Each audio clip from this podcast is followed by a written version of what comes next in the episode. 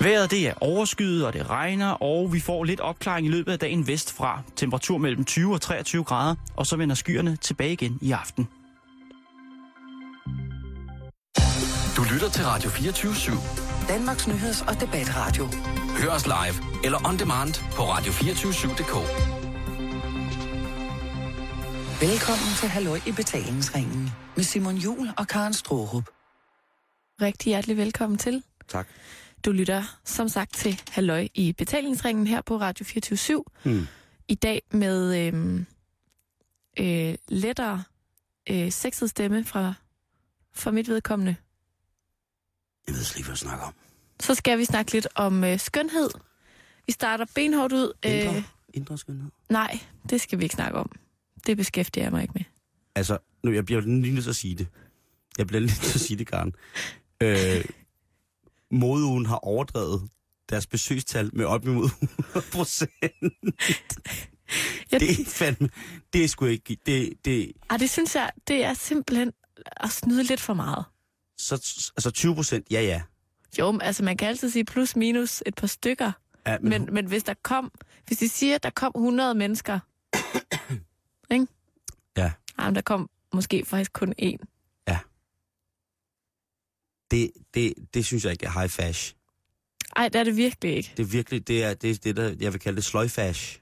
Det er faktisk, måske vil nogen sige, en stor, stor ballon fuld med lummerluft. Jeg siger kejserens nye klæder.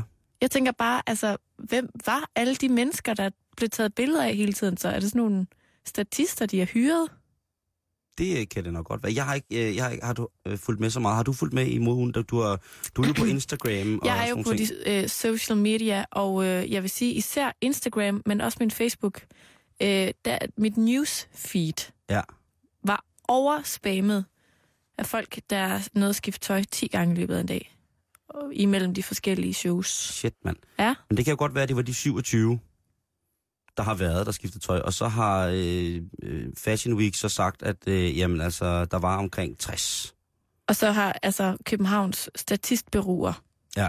de har haft altså Fri rygende travlt. Ja. Ja. De, de har fri adgang til alle arrangementerne til Fashion Week. Øh, fri dårlig champagne, øh, fri kokain og, øh, og hvad hedder det, fri øh, cykeltaxa. Og så selvfølgelig også selvfølgelig fået nogle goder fra En goodie bag ja, en goodie bag. Lige, med sådan et, et, et halvgammelt nummer af et modeblad. lige præcis. Og en, øh, en house-CD øh, med noget lounge-musik Ja. øh, fra starten af 90'erne, som øh, Thomas Madvig har mixet. Og så sådan en, en, øh, en halv liter saftevand tilført, Birkesaft. og nogle vitaminer.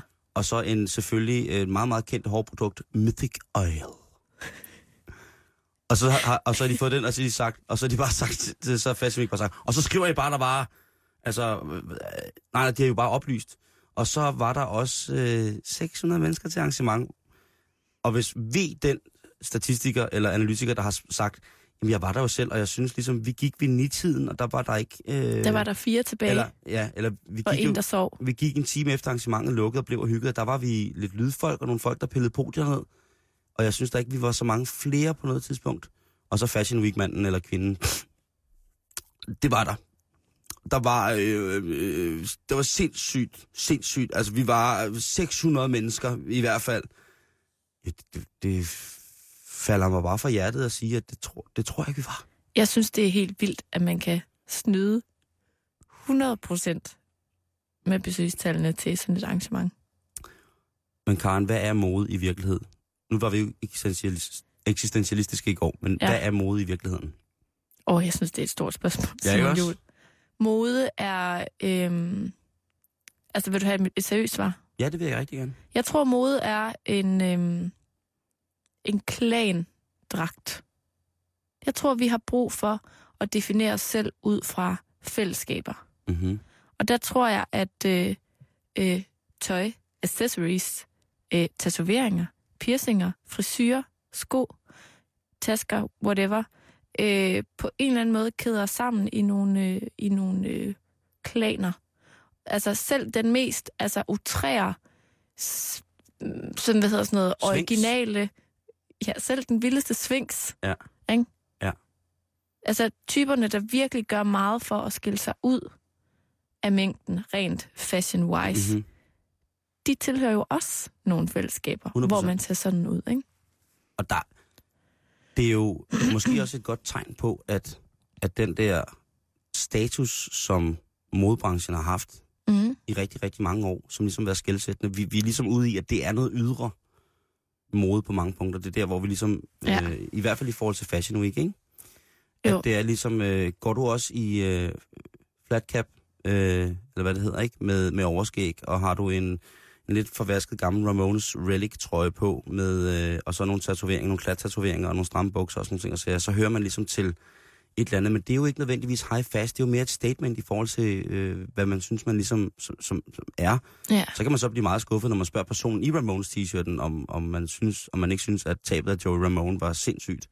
Øh, Jeg tror også, øh, mode er for rigtig mange, især i branchen, øh, kunst. Ja, Altså, hvor du du skaber, altså du ligesom kreerer en, en flot kjole, eller en vild flot jakke. Altså, der, der er jo noget, altså, det, det, det falder jeg jo også for. Altså, det er Ja. bare flot.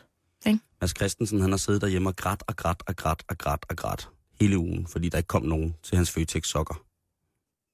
Og så synd for ham. Ja. Det er vildt. Så tænk på, hvis der ikke kom flere til et arrangement, så kunne de da godt have inviteret ham. Nå ja, men altså, hvis den selvudråbte modekonge Mads Christensen, øh, kongen er selvudråbt af god stil øh, og dårlige kommentarer, øh, hvad hedder det, altså laver en, en Føtex-sok, så synes jeg, at øh, så burde der komme nogle flere sokkekøbere af Mads Christensen sokker fra Føtex og bakke op om ham, hvis han havde et modeshow. Det ville være et vildt modeshow. Det ville være det mest Bare røv og sokker Lige præcis. ned ad Featuring podiet. Mads Christensen. Det Ja. ville være for sindssygt. Ja, ham selv. Ja, ja. Ja, ja, selvfølgelig. Skal man sidde og vente på, at han kommer tilbage, efter han har taget et par nye sokker på. Men det var slet ikke det, vi skulle snakke om, Karen. Du Nej, det var det skønhed. Men nu, nu synes jeg bare, at vi rundede den, fordi jeg synes, den, der kommentar, med, som vi fik øh, fra Katrine i nyhederne med, at de havde overdrevet med besøgstallet med 100%, den bliver man lige nødt til at... Ej, men det er i orden. Okay, tak. Øh, fordi at det, det var faktisk tænkt lidt som sådan post modeugesnak Okay. Altså det her med skønhed, ikke? Ja. Fordi, Simon, det viser sig, at det er faktisk helt entydigt, hvilke træk vi alle sammen opfatter som smukke. I hvert fald, hvis man spørger Mads Meyer Jæger, som er sociolog ved Københavns Universitet. Og det gælder altså både, når vi skal beskrive os selv, og når vi skal beskrive andre. Okay. Eller, hvad skal man sige, hvis, hvis jeg beskriver mig selv, og du beskriver mig, så vil vi fremhæve de samme ting som smukke. Ja. Er det ikke interessant? Jo, det er faktisk meget sjovt. Så vi har faktisk sådan en fælles referenceramme. Vi kan for eksempel rigtig godt lide symmetri i ansigtet Ja. Og i kroppen. Ja. Jeg kan også godt lide asymmetriske kroppe. Ja.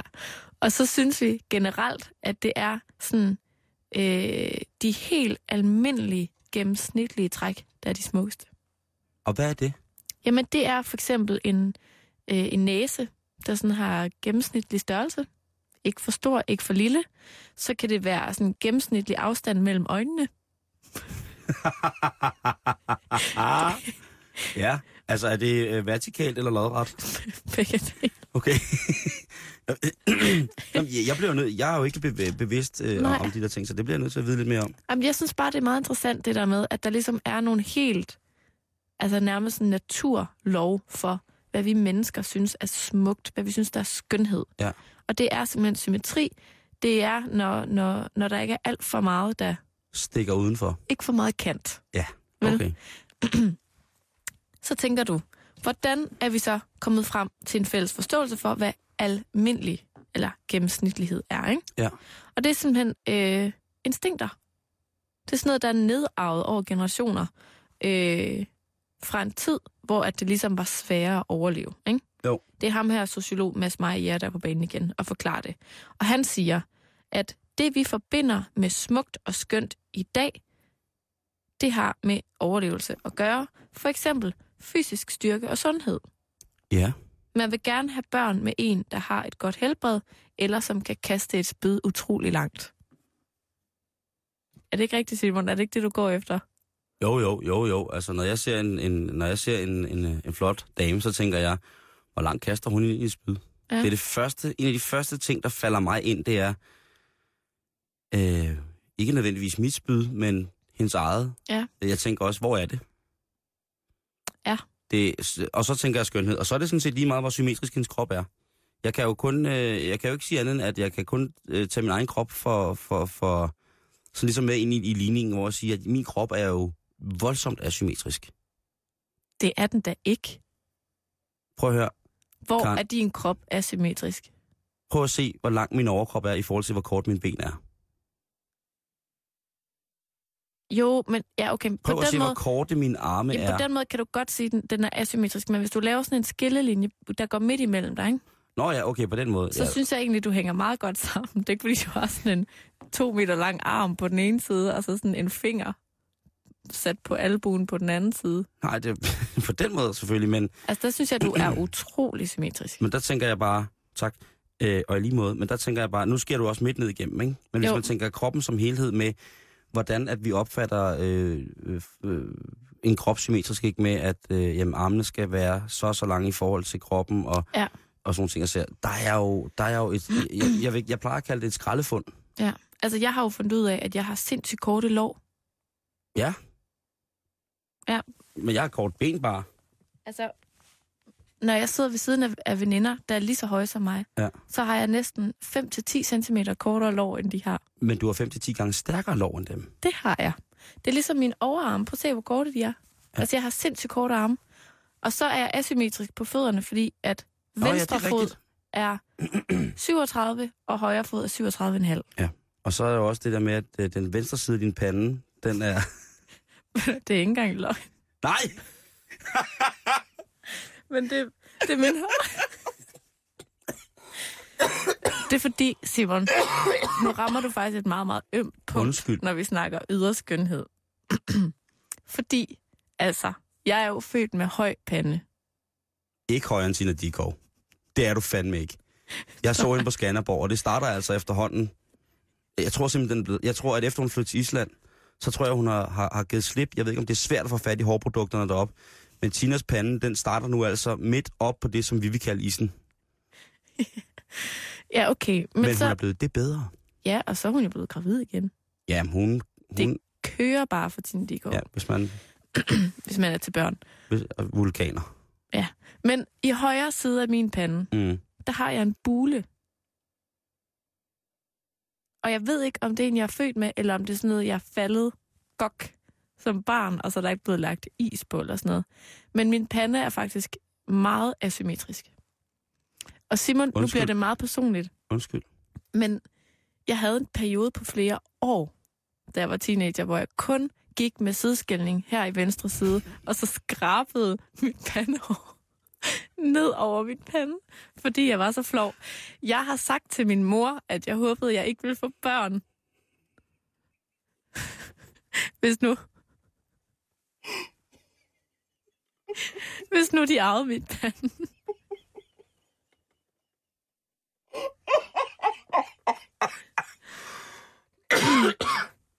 Karen, uanfægtet af pande eller ej, Ja. så synes jeg, at øh, du er meget, meget symmetrisk. Vil du se på? Ja, prøv lige at op i højre. Prøv at se. Når du ser, her er ikke så meget, vel?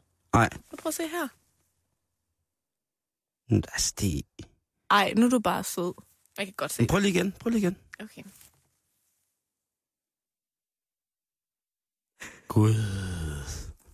Det, det, det, jeg, tror, jeg tror, det er mere inde i dig selv, at det er blevet slemt, det der. Ja. Jeg Men der godt se, lærte jeg kan jeg, godt... at elske øh, det inde i mig, i stedet for. Ja, men så kan du regne ud, hvordan jeg har haft det hele mit liv, Karen Storff. Jeg tænker bare, det der er lidt interessant ved det her, ikke? det er, at selvom at vi alle sammen har vores skavanker, og vi har vores fejl og alt det der, jeg synes bare stadig, det er meget interessant, at der ligesom er sådan en fællesnævner for øh, skønhed. Ja, det er rigtigt. Og så kan vi alle sammen blive enige om, at det er overfladisk, Ja, ja. og det er ligegyldigt, og det ikke er det, der tæller. Men jeg synes bare alligevel sådan, Det, det kan vi ikke alle. Det bliver alle. Du er ikke enig med alle om, Karen, kan jeg godt fortælle. og det kan vi. Nej, ja, det vi, kan vi ikke. Vi kan blive enige om Vi kan det. måske. Men det der med, at Aldrig blive enige med Jakes om det. Nej, det er nok rigtigt. Men jeg synes bare, at hvis nu man har en snak om det, for eksempel, ikke? Mm-hmm. og der er så nogen, der begynder at sige sådan, ej, men det er da også, hallo, det kan du da ikke sige og sådan noget. Så har man jo faktisk sådan lidt en biologisk forklaring på, hvorfor man, man bliver tiltrukket af de flotte piger eller de flotte fyre. Det er rigtigt. At det ikke er, fordi du er et overfladisk svin. Du Men... kun går efter det ydre. Altså, der, der er simpelthen, der er simpelthen nogle, nogle instinkter i os, der, der siger, hende der, hun kaster virkelig langt med spyd. Wow. Ham der, han kaster utrolig langt med spyd og kan lave ild. Ja, lige præcis, ikke? Jo, det er virkelig sjovt. Men hvad er så vigtigt hos kvinderne, og hvad er vigtigst hos mændene? Ja. Det skal jeg fortælle dig, Simon. Mm-hmm. Okay, det er faktisk lidt sjovt. Det, som mændene synes er vigtigt hos kvinder, skønhedstegn, der står, det handler om at have en høj pande, store øjne, ja, at der er en bestemt proportion mellem talje og hofter og barmens størrelse. okay. Jamen, når jeg tænker over det, altså... Altså, det er jo rigtigt. Altså det, Det er der med, rigtigt. at det er jo, der er jo også noget, noget symmetri i, eller sådan det der med, at formen skal være på en bestemt måde. Jo, men der er også Der noget, skal være, det skal være velproportioneret, ikke? der er også noget instinktivt i det, tror jeg, for mange. Fordi jeg kender rigtig, rigtig mange mænd, som jo, hvis man spørger dem, er I bryst eller bryst eller røv, ikke? Så Jo. siger det er begge dele. Vi skal lige høre, hvad, øh, hvad der er vigtigt hos mændene. Ja, det skal vi. øh, lige afslutningsvis. og her, hvis man spørger kvinder, handler det først og fremmest om, om man som mand har et har plusskæbet træk. Er bred, et bredt kæbeparti. Et stort, solidt, bredt kæbeparti, så står der sådan lidt Brad Pitt-agtigt Jeg skulle ansigt. lige til at sige det. Fordi det viser, at man har meget testosteron, og så skal en mand helst have en trekantet muskuløs overkrop og være høj. Ja, vi er fuldstændig ude for kategori der. Jeg har et helt, helt rundt ansigt. Ej, du har da sådan nogle gode kæber. Jamen, det, det har jeg da ikke. Jo, der er ikke det har du da. kæber. Jo, du har. Okay. Med lidt god vilje, Karen. Jeg ser et pluskæbet parti herover. Nu er du bare sød. Nu, tager du, nu, nu giver du igen, fordi jeg var, øh, at jeg sagde noget pænt om din pande. Men jeg, jeg, jeg, jeg har da helt rundt hoved. Ej, det synes jeg altså ikke. Jeg synes, du er lidt bredere her, end du er heroppe. Det er dobbelt her. og, og, hvad hedder det, og trekantformet overkrop, ah, måske, Det vil jeg sige, det kan altså også blive for meget. Der er nok mere, øh, der er mere, nok mere ude i pæren. Pærformet. Øh, Så lidt solid. Ja, nej, ved du, hvad, ved du hvad jeg er? Nej. Aubergine. Sådan øh, aflang, øh, rund. Lidt dårlig kropsholdning. Lige præcis. Lidt krumrykket. Yep, buddy. Okay. Så, så, så, øh, så trekant, nej. Øh, ja, det er vel en, en, jeg ved ikke, det hedder ikke en ellipse, det hedder jo, altså aubergineform. Ja. Det synes jeg er godt bud. Jeg synes, jeg synes øh, det er en mærkelig undersøgelse. Ja, men det var, øh, det var det, vi skulle høre om øh, skønhed i dag. Sådan lidt øh, post-mode-uge-information.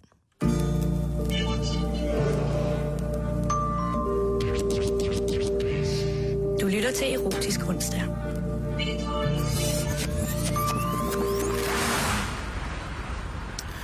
Karen, hvis nu jeg siger hyperseksualitet til dig, hvad tænker du så? Det, altså, skal jeg svare ærligt? Mm. Det første, jeg tænker på, det er, at jeg er en lille smule hypermobil. Okay, altså det der Og med... så tænkte jeg ud af et andet spor med sådan stillinger, hvor man er hypermobil, mens man har sex. det har ikke noget med det at gøre, vel? Øh, øh, altså, Altså meget smidig sex. nej. Det, øh, du mener sex med sting? Ja. Ja, nej. Det, har det, øh, det, det kan det jo have. Det må du selv tillægge det. Men i virkeligheden, så hvis man slår op i Gyldendals store leksikon, så øh, hyperseksualitet, det er altså folk med en overdrevet seksuel trang. Mm. Øh, nogen siger nymfomani hos kvinder, øh, og satyriasis hos mænd. Øh, jeg har altid været den opfattelse, at nymfomani ikke var en, en, øh, øh, noget, der fandtes i virkeligheden, men noget, der ligesom var opfundet af, af sådan folk, der skrev erotiske ting, eller ligesom gjorde det. Men nu er det stad, øh, stadsfæstet i Gyldendals. Og det er altså folk, som har utrolig meget trang til sex. De har Ja. faktisk så meget trang til sex, at det forstyrrer hele deres almindelige liv. Både deres sociale liv, deres familieliv, øh, og i den grad deres egen øh, seksualitetsliv, hvis man kan sige det på den måde. Ja. Og øh, jeg har, øh, hvad hedder det, fu- fundet en test Øh, nej, ikke, ikke en test, men det er, hvis du kan ikke genkende til det, nogle af de her ting, i, i, i følgende øh, 10 punkter, jeg læser op, Okay.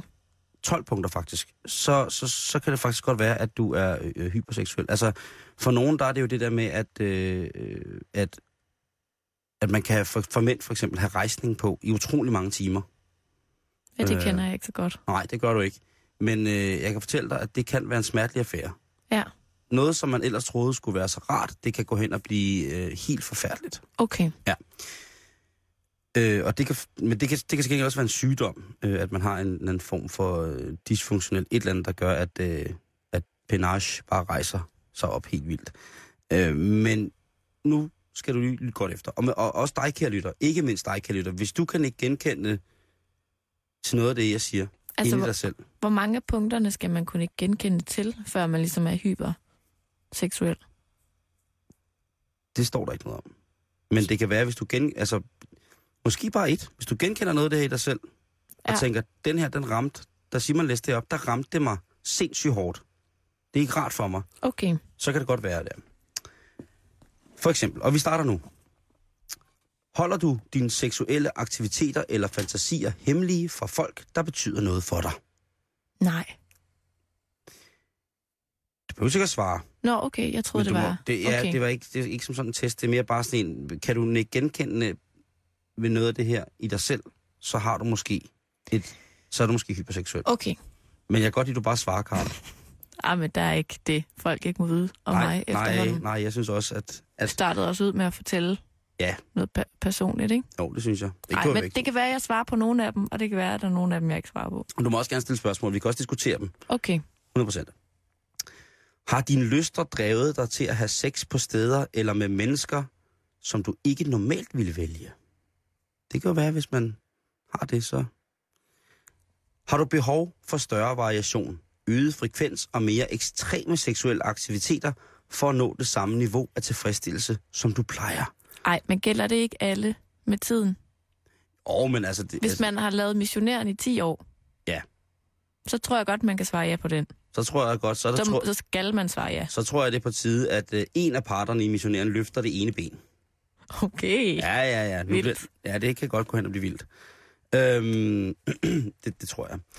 Så kommer der en her. Fylder dit forbrug af porno så meget, at du vælger sociale aktiviteter eller dit arbejde fra? Ja. Så du har slet ikke haft ondt i maven? Nej. Du har bare siddet og set porno? Hele dagen. Øh, altså, Nej, jeg har ikke svaret på den her. nej, det har du ikke. Er du så optaget af sex, at det fylder alt i dit forhold? Følger et hvert nyt forhold det samme destruktive mønster, som endte med at ødelægge det forrige? Altså, et eksempel på det kunne være, at jeg har fundet nogle forskellige artikler, blandt andet i politikken, om en mand, som bruger op imod, øh, en mand i fast forhold med to børn, som bruger op imod 10.000 kroner på, øh, på luder om måneden, og hans kone ved det ikke. Nå, fordi han skal have så meget sex. Fordi han skal have så meget sex. Fordi han hele tiden vil, det hele tiden eskalerer, at, at altså, nu skal han ligge på alle fire på, på et skateboard, imens at hun gør et eller andet. Altså, der, Det er kønsdriften, Simon. ja, Den skal under kontrol. det kan vi diskutere bagefter. Har du mest af alt lyst til at komme væk fra din partner efter sex? Føler du skam, fortrydelse eller skyld, når du har haft sex med din faste partner? Hvis du har det sådan på den måde, så kunne det også godt være, at du er sex addict, Karen. Har du nogensinde overtrådt loven med dine seksuelle aktiviteter? Er din jagt på seksuelle fantasier i konflikt med din moral? Involverer dine seksuelle aktiviteter tvang eller vold? Det er et mærkeligt spørgsmål, fordi øh, det kommer vi lidt til senere i programmet. Altså, det er jo nogle seksuelle aktiviteter, som ligesom, hvor det indgår i. Selvfølgelig på en frivillig basis for begge parter, eller de parter, der nu er involveret, men altså. Mm. Øhm, har dine seksuelle aktiviteter eller jagten på seksuelle forhold nogensinde fået dig til at føle dig håbløs, ensom eller selvmordstruet? Skaber dine tanker om sexproblemer i dit liv, selv når du ikke udøver disse aktiviteter?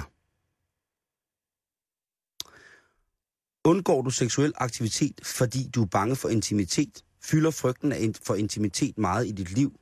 Hvis du kan svare ja til et af de her spørgsmål, Karen, så øh, kan du godt være, at du ligesom har brug for at, at snakke med nogen. Og der er masser af hjælp at hente. Der er det, der hedder SAA, som er Sex Addicts Anonymous, altså samme øh, model som med anonyme alkoholikere, hvor man kan få hjælp for sådan her ting og sager. Ja. Det, der er sjovt ved det her, det er, altså hyperseksualitet, nymfomani, nymfomani øh, satyriasis, øh, alle de der ting, som der ligesom kendetegner, øh, eller som man, en markaten vil sætte på folk, som ligesom er, er, er gale, øh, gale med sex, og på en eller anden måde får blandet sex ind i deres øh, vanvittige øh, forestilling af, hvad, hvad godt skal være. Mm-hmm. Øh, der er der ikke noget konkret ord for, eller en, der, er, ikke- der er ikke kommet øh, en, en konkret, øh, nu skal jeg lige sige det rigtigt, der er ikke kommet en, øh, en, en ende på, om det her skal være en diagnose eller ikke skal være en diagnose. Altså sådan, så man siger, hvis det var, man var sexafhængig og kunne få stillet diagnosen, så kunne man få en masse hjælp for det, som måske ikke kostede så mange penge. Nu, Ja. kan man, øh, nu er det ikke en diagnose endnu. Øh, og jeg tjekkede med Verdens Sundhedsorganisationen WHO, og senest, at øh, senest det her var oppe til debat, det har været i foråret i år, hvor at øh, man ligesom stillede spørgsmålet, skal sexafhængighed også øh, være en diagnose, som vi med offentlige midler skal hjælpe folk med at kontrollere? Og det er ikke sket endnu.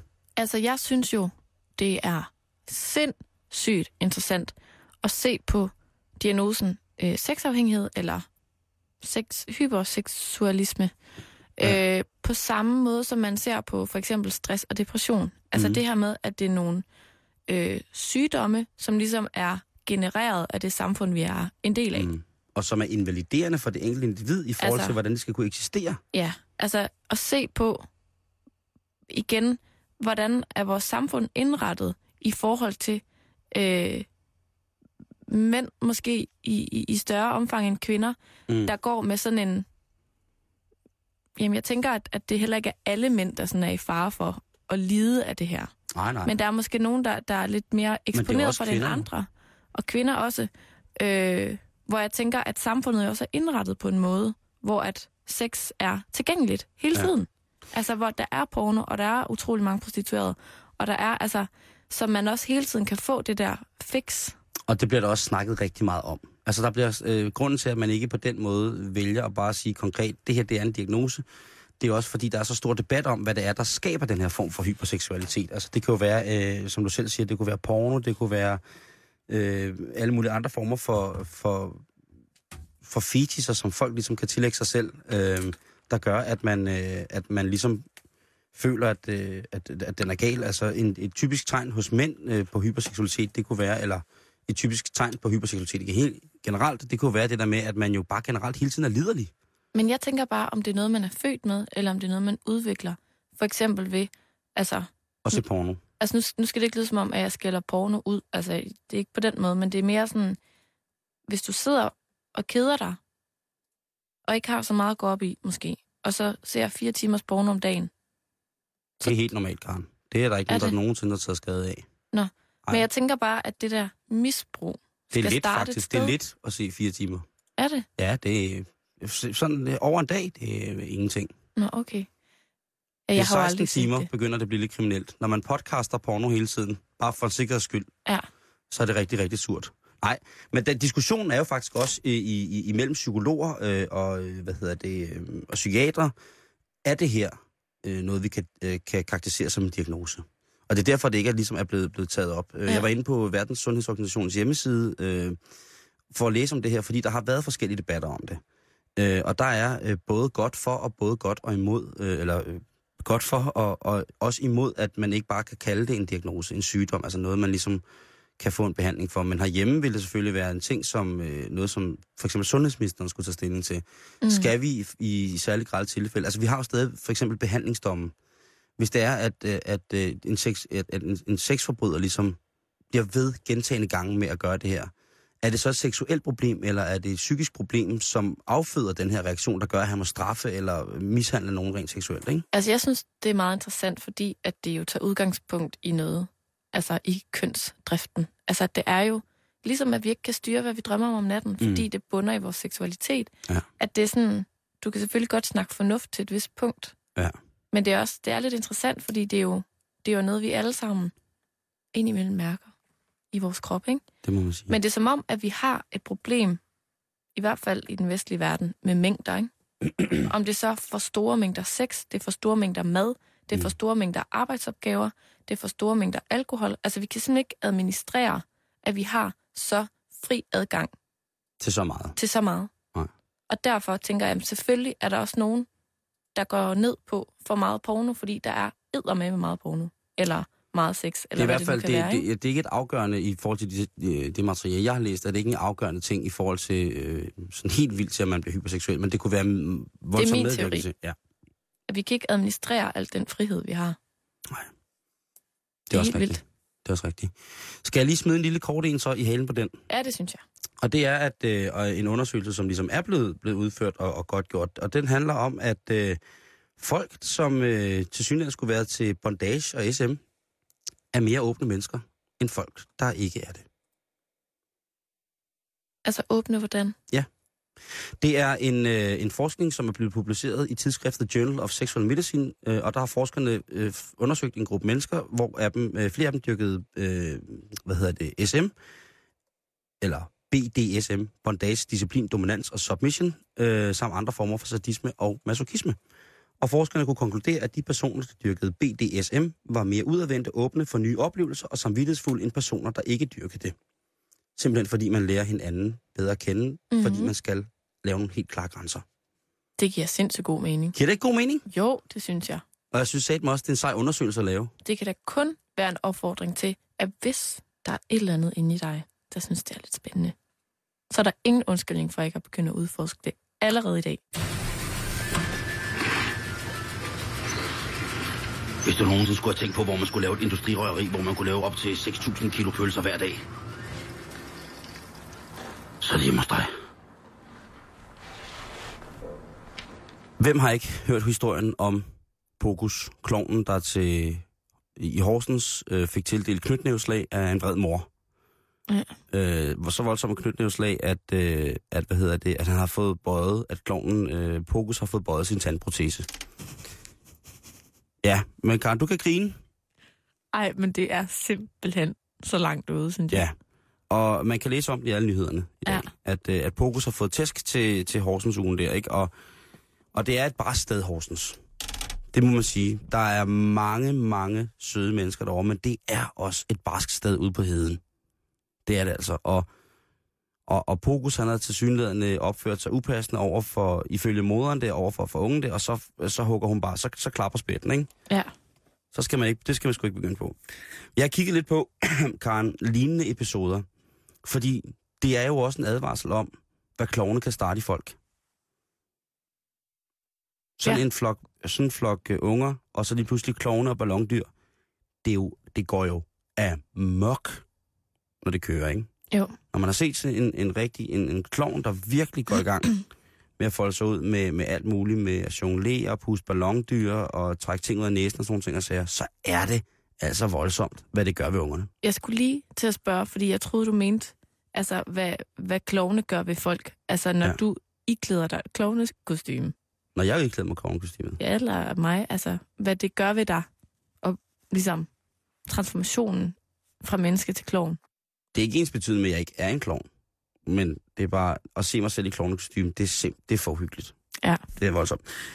Øh, men, men det er åbenbart til synligheden ikke øh, de eneste episoder, hvor at øh, klovne har været impliceret i... Øh, eller øh, cirkuselementer har været impliceret i, i, øh, i håndgemæng. Mhm.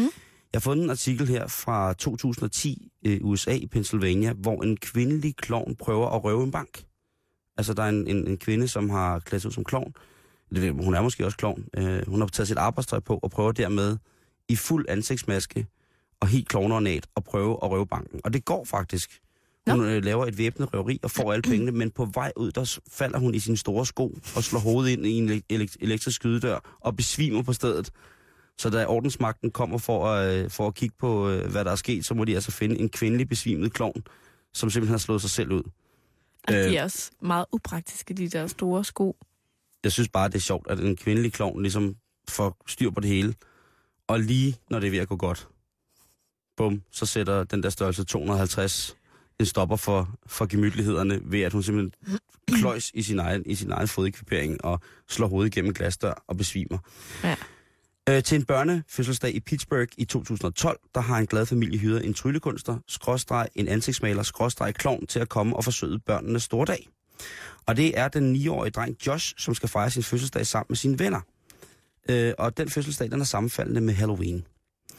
Så derfor er det jo perfekt, at der kommer en tryllekunstner og en ansigtsmaler, som kan male øh, og sætte, øh, give de her børn sminke på. Mm. Det viser sig imidlertid, at øh, ham, ansigtsmaleren og tryllekunstneren, han er professionel øh, special effect sminkør.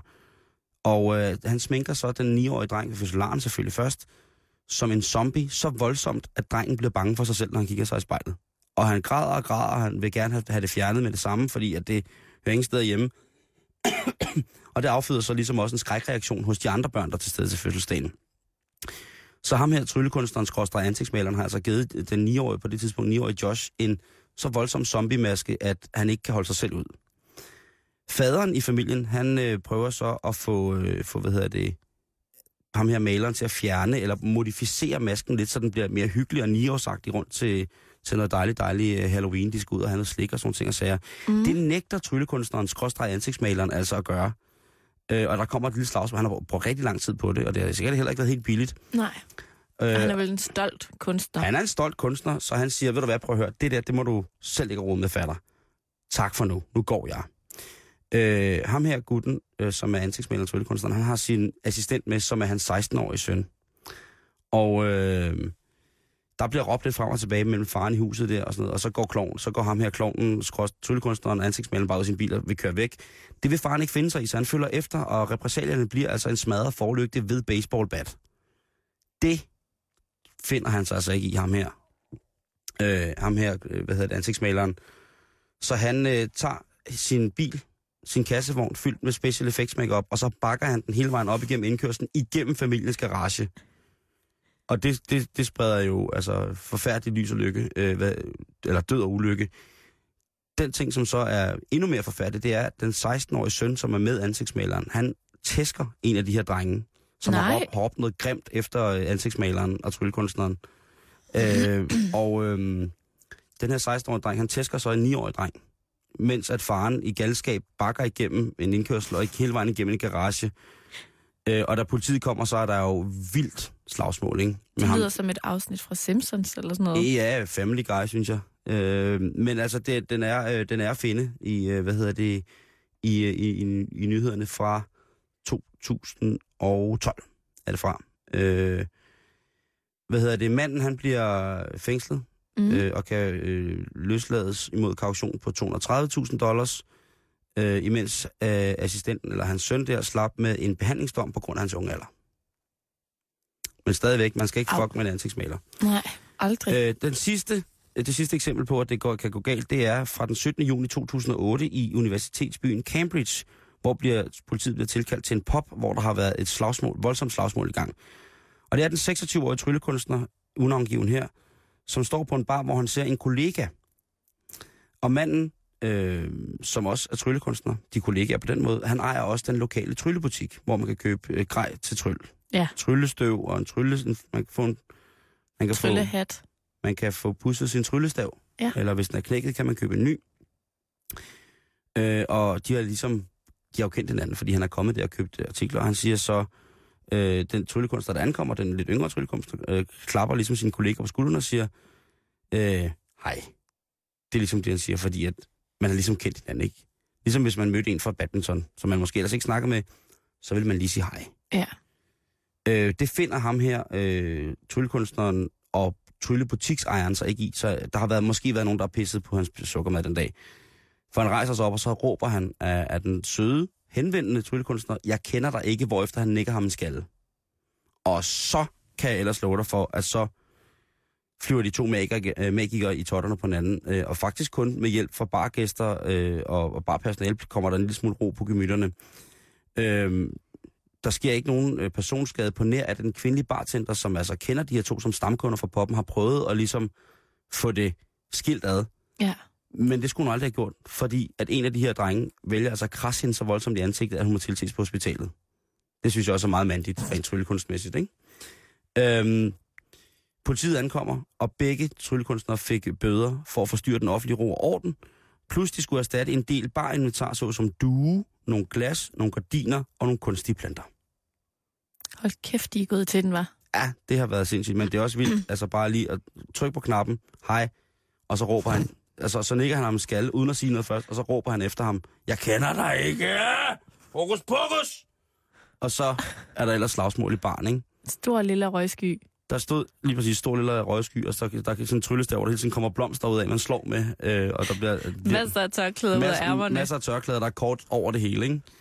Der stod ikke noget om, at, øh, at de var i deres øh, arbejdsmæssige ornat. Der stod sådan set bare, at øh, de var kommet op og slås, men det var to tryllekunstnere. Og det var, hvad jeg kunne finde. Så, så jeg synes, at man skal, at man skal, at man skal, man skal farme lempe, inden man hyrer en, en klovn eller en tryllekunstner. De kan være nogle barske sataner. Simon, vi skal en lille tur omkring lidt lokale nyheder. Ej, det bliver godt. Vi skal en tur rundt i det danske land, og øh, vi starter i Syd- og Sønderjylland, Mm. hvor at du nu igen må tænde ild. Du må igen tænde op under bålet i haven, hvis du bor i Syd- og Sønderjylland. Øh, hvorfor har man ikke måttet det? Ja, det skal jeg fortælle dig. Sønderborg, Åben Rå, Haderslev og Vejen kommuner indførte i sidste måned afbrændingsforbud, fordi naturen simpelthen har været så tør. Så det har været slut med snobrød og haveaffald, der skulle brændes af, osv. osv. Men nu fordi, at der har regnet lidt her i weekenden, Ja. så øh, har man altså ændret på, på de her regler. Ikke? Så nu øh, må man godt lave bål igen i de her kommuner. Ej, hvor dejligt. Bål er det fedeste. Men som I sagde i starten af programmet, det er jo snart vinter. Du kan godt begynde at, at hakke noget brænde. Flæk noget brænde. Jeg Og skal lave en hamstre. brændestak. Jeg skal hamstre nu. Så øh, skal vi en tur til øh, Midtvest, Jylland. Ja. Hvor at der er rigtig, rigtig gode nyheder. Lyngen, den er nemlig på vej igen. Ej, Karen. Og det bringer du på en tirsdag. Det skulle næsten have været en fredagsnyhed med champagne. Frisk, sund lyng titter frem flere steder på de midt- og vestjyske heder. Og det er fordi, Simon, den meget, meget hårde og meget, meget tørre vinter Ja. betød ellers, at lyngen her i foråret stod helt rød og udtørret rigtig mange steder i Midt- og Vestjylland. Ja, rygterne lyder på hugormet Twitter, at mange af de små reptiler har valgt at forlade, at mange små slanger har valgt at forlade deres ellers øh, rigtig, øh, rigtig gode øh, habitat, på grund af, at farven ikke er vendt tilbage. Ja. Og som, som Lis Sørensen synger. Lyngen er lilla. Øh, skovfod Christian Hollesen fra Naturstyrelsen Vestjylland, han siger, at når man kigger ud over hederne lige nu, så ser de lidt visne ud. Men kigger man nøje ned i jordbunden, så kan man se, at de nye spæde lyngplanter er klar til at vokse sig store igen. Altså, jeg, jeg, altså, hvis min mor lytter til det her program, så er hun, altså, så har hun kickstartet Citroënen og på vej til den jyske hede for at plukke lille lyng. Altså, jeg er vokset op ude i Molsbjerge. Mm. Eller ikke ude i naturen. Du voksede op i, inde i, Jeg vokset op i Tinghulen Knebel. Ej, det er jeg ikke, men, men jeg, jeg er gået meget rundt i Molsbjerge, og der er så meget lyng, og det er så smukt. Ja. Og jeg synes, det her er en rigtig, rigtig god nyhed, og derfor skulle den altså med. jamen Karen, enig. Nu- Enig, enig. nu skal vi en tur til Læsø, Simon. Åh oh, ja, det er et dejligt sted. Tanghuse og jomfruhummer. En 67-årig mand på Læsø blev mandag eftermiddag så vred, at han tog en rendegraver og begyndte at vælte to huse. Det ene hus har tangtag og derfor fredet, mens en familie boede i det andet hus. Ifølge Nordjyllands politi har husene fået så store skader, at de formentlig skal rives ned. Motivet for herværket, som Ja. det bliver kaldt, Ja. er tilsyneladende en længerevarende strid mellem den 67-årige og personer, der er tilknyttet de to nu ødelagte ejendomme. Den ene ejendom er sat til salg, og det var formentlig det, der fik manden til at gå amok med rendegraveren. Han mente, han havde en forkøbsret på ejendommen, oplyser politiet. Og den 67-årige er altså på fri fod, men sigtet for herværk. Kun herværk. Det står der, hvis man læser på P4's hjemmeside. Er det sådan noget ø-politi? Fordi hvis der bor et, en familie, I det ene hus. ja, Og han kom forbi med sådan en, en gravko. og han rasende kommer forbi med en gravko, øh, rendegraver, og begynder at rive det ned. Ja. så synes jeg da godt, man kan sigte folk for noget mere end herværk, fordi at en familie bliver jo gjort hjemløs. Jeg synes jo bare, der går sådan noget i det. Jeg kan huske en gang på vej hjem med bussen fra Folkeånd, ikke? Mm-hmm. der var sådan en, en, en af de seje drenge fra Tid, øh, som var meget kendt for at spytte i sin egen cola, når folk spurgte, om de måtte smage. Ja. Så lavede han sådan ordentlig snotter ned i sin colaflaske, og så holdt folk idé. ligesom op med at spørge. Ikke? Altså, der er lidt det samme over det her, synes jeg. Den 67-årige har forkøbsret til husene, og vælger Mm. derfor at smadre dem. Eller hvad? Fordi så er der i hvert fald ingen andre, der skal. Ja, hvis jeg ikke må, så må I ikke. Sådan et jalousidrab. Øhm, jeg, jeg læste lidt om det bare lynhurtigt i dag, hvor jeg sagde, har du læst den der, hvor du så sagde, at du har den heldigvis med i kort nyt, øh, lokalnyt hedder det.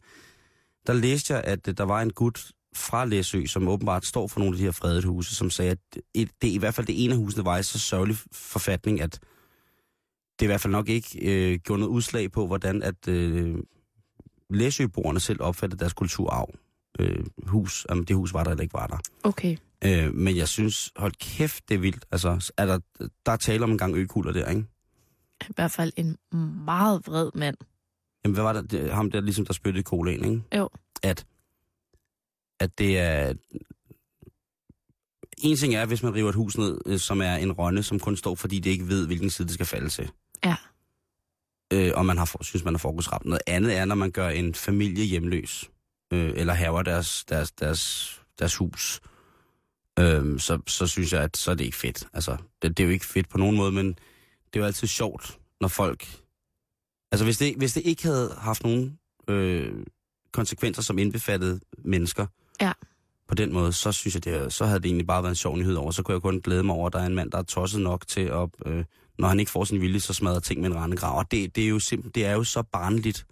Det, er jo, det, er jo, det, er jo, så, det, det gør det også morsomt. Plus, at jeg ville godt have set ham der, den rasende mand, sidde helt rødglødende, helt brændt af, øh, helt høj på had, og så bare mose de smukke tanghus i stumper og stykker på Læsø. Tror du, han har råbt samtidig? Det håber jeg. Jeg håber, han har hørt super, super, super høj musik og råbt samtidig. Ja. At de kunne kraft og rødme, og nu skulle han satan ned med. Og hvad fanden det var for nogle bunderøve. Ja.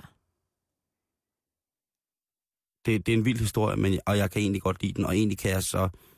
Øh, jeg vidste ikke, der var impliceret familie i det. Øh, det, synes jeg, det synes jeg er forfærdeligt, og jeg synes, at der ikke er... Altså, jeg tænker bare, hvis han bor på Læsø, ham der. Ja. Hvad hedder det egentlig? Læsøbor Læsinger? Hvad hedder det? Jeg ved det ikke. øh, har haft mange fine oplevelser på Læsø. Ja. Øh, skulle jeg hilse at sige. Øhm, Men de finder ham nok snart. nu vil jeg sige, at hvis han har gjort det efter klokken syv, så har han ikke haft de store chancer for at flygte. Nej. Jeg kan ikke huske, hvornår den sidste færge går til Frederikshavn, men han har i hvert fald haft... Øh, altså, man bliver nok ikke populær i samfundet. Det kan også være, at der ligger sikkert, hvis man var den undersøgende journalist, øh, så havde man sikkert prøvet at finde ud af, hvad der lå bag alt det her. Her med en opfordring givet videre. Sidste øh, lokal nyhed, vi kan Ja. ja. nå i dag, Simon, det er signalkrabs truer dyrelivet i åløbene. Vi skal en tur til Nordjylland. En trussel mod dyrelivet i de danske åløb er for første gang blevet spottet nord for Limfjorden. Og det drejer sig altså om den nordamerikanske signalkrabs, der har slået sig ned i Lindholm Å. På latin Pacifatacus leniusculus. Nå! Ej, men det er faktisk meget alvorligt det her, fordi ja. signalkrabsen er bærer af, af en svampesygdom kaldet krabsepest. Skal du have det latinske navn? For at du ligesom ved, hvor vi er henne. Ja, jeg er helt i vild med. Aphanomyces as- astasi. og det er altså en sygdom, som den selv kan overleve, men som den så smitter alle andre krebs med. Og de Åh. dør. Ikke? Oh, nej. I, I 1900-tallet, der døde for eksempel et utal af, af bestanden af flodkrebs i hele Europa på grund af den her sygdom. Så det er faktisk ret alvorligt. Ja, Og den her krebs er med på listen over de værste invasive arter, der findes i Danmark. No. Ja, og det er meget alvorligt. Øhm, Kan, kan vi mennesker få krabsepest? nej. Okay, det er jeg faktisk ret glad for. Men, øh, men Søren Berg, som er seniorforsker ved DTU Aqua, han siger til P4 Nordjylland, signalkrabsen har ikke kun en negativ virkning på dyrelivet i åløbene, men også på selve åen, da de erobrer hele bredden. Kan man æde den? Ja, ja. Men altså, jeg kan lige forklare dig, hvordan den ser ud nemlig. Altså, den kan blive op til 15 cm lang. Og så overfladen af krabsen, den har sådan et blåbrunt, nogen vil sige rødbrunt, øh, udseende. Og så har den meget, meget, meget robuste klør, og så har den sådan de der karakteristiske hvide pletter ved, ved hver af de der klo-sakse. Mm. Mm. Det, det er derfor, den bliver kaldt signalkrabs. Okay. Men der er ikke meget mere kød på sådan en end andre. Den har bare et sådan tykkere skal. Okay. Ja. Og det, der er med dem, det er, at de er næsten umulige at udrydde. Så hvis de bare kommer og invaderer åløbene, så, øh, så dør alle de små søde krabs. Og så er der kun sådan nogle store basser tilbage. Og man kan enten udrydde dem ved at prøve at fange dem, Mm-hmm. eller ved at give dem gift. Men hvis du giver dem gift, så risikerer du sådan ret meget, og så slår alt andet ihjel i det der åløb, Ja, det så det er ikke så så godt. Øh, så må vi til at opdrætte nogle ål, der kan tage dem, eller et eller andet. Ja, hvis ikke den bare spiser ålene. Og det kan sgu også være, at den bare gør det. Karen, lige inden vi slutter, så bliver vi simpelthen også lige nødt til at runde øh, den, øh, den sindssyge øh, socialdemokrat øh, Fuad Yalan øh, sagen. Jeg ved godt, den er op at køre, men der, der er bare... Øh, der, der er stadig øh, lidt forroer omkring manden, fordi at hans, øh, hans udtalelser om, at, øh, at øh, hvis han havde, hvad hedder det, pistoler, ville han skyde alle kinesere, og hvis han, hvis det, han håber, det bliver 140 grader i Kina, så alle folk, øh, alle kinesere, øh, de brænder op, øh, fordi det er noget kineserlort. De med, de, øh, hvad hedder det, oplysninger har nu nået det, øh, det kinesiske social, social media, øh, Sina Weibo, som mm. er ligesom deres Twitter, Facebook, Instagram i en. Okay. Øh, og altså en, en ting, en, en, der har en, en, en berøringsflade på lige omkring øh, en halv milliard mennesker. Ja. Øh, der er det kommet frem, og der er folk selvfølgelig øh, ikke helt tilfredse. Kinesen er ikke helt tilfreds med, øh, hvad hedder det, øh, øh, Fuads udtalelse. Og han er jo også blevet bedt af, af, af Vibeke Schmidt, som er gruppeformand for, eller byrådsformand for Socialdemokraterne i Helsingør Kommune, hvor han er repræsentativ om at forlade partiet. Det vil han under ingen omstændigheder. Men har kineserne ikke hørt forklaringen, som jo var, at han havde set en meget voldelig film, Jo, lige inden han sagde det? Og der var det så også, at der var en kineser, der havde undersøgt tingene lidt og spurgte, om man ikke selv, øh, om man ikke kunne kigge lidt ind af og se, om der også var skurke i hans land, der, eller der, hvor han kom fra. Og det er jo lidt sjovt, fordi øh, at øh, Fuyat Yalan, han har tyrkisk baggrund. Og der tænker jeg bare, det kunne være... Øh, det kunne være enormt smukt. Der, man, man kan jo nok ikke komme udenom, at der, der i Tyrkiet de sidste par måneder har været en lille smule forover. Nå. Jeg tænker bare, hvis altså, han som god socialdemokrat, i god socialdemokratisk ånd, skulle hjælpe sine, øh, sine socialkammerater et eller andet sted i verden, så kunne han da med den indsigt, han har i det danske moderne demokrati, tage derned og prøve at se, om han kunne hjælpe dem med at stable et eller andet på benene. Ja. Øhm, der er jo, har jo været nogle forskellige grunde til, at øh, Tyrkiet for eksempel ikke har kunne øh, melde sig ind i øh, EU, bare sådan lige pt. Mm. Der har blandt andet været noget med nogle menneskerettighedskrænkelser og sådan nogle ting og sager. Og der tænker jeg bare, i stedet for at han skal sidde og være sur på kineserne oppe i Helsingør, øh, Furet, så tænker jeg, måske ville det være fedt, og det er bare mig, hvis han øh, strøg til Tyrkiet øh, og, og prøvede at hjælpe lidt dernede. Altså ikke gribe i egen bar, men prøve at hjælpe nogen, øh, som han havde en relation til. Jeg skulle lige til at sige, at du må ikke opfordre til selvtægt. Det gør jeg heller ikke. Så kan man godt komme på kant med lugen. Ja, ja.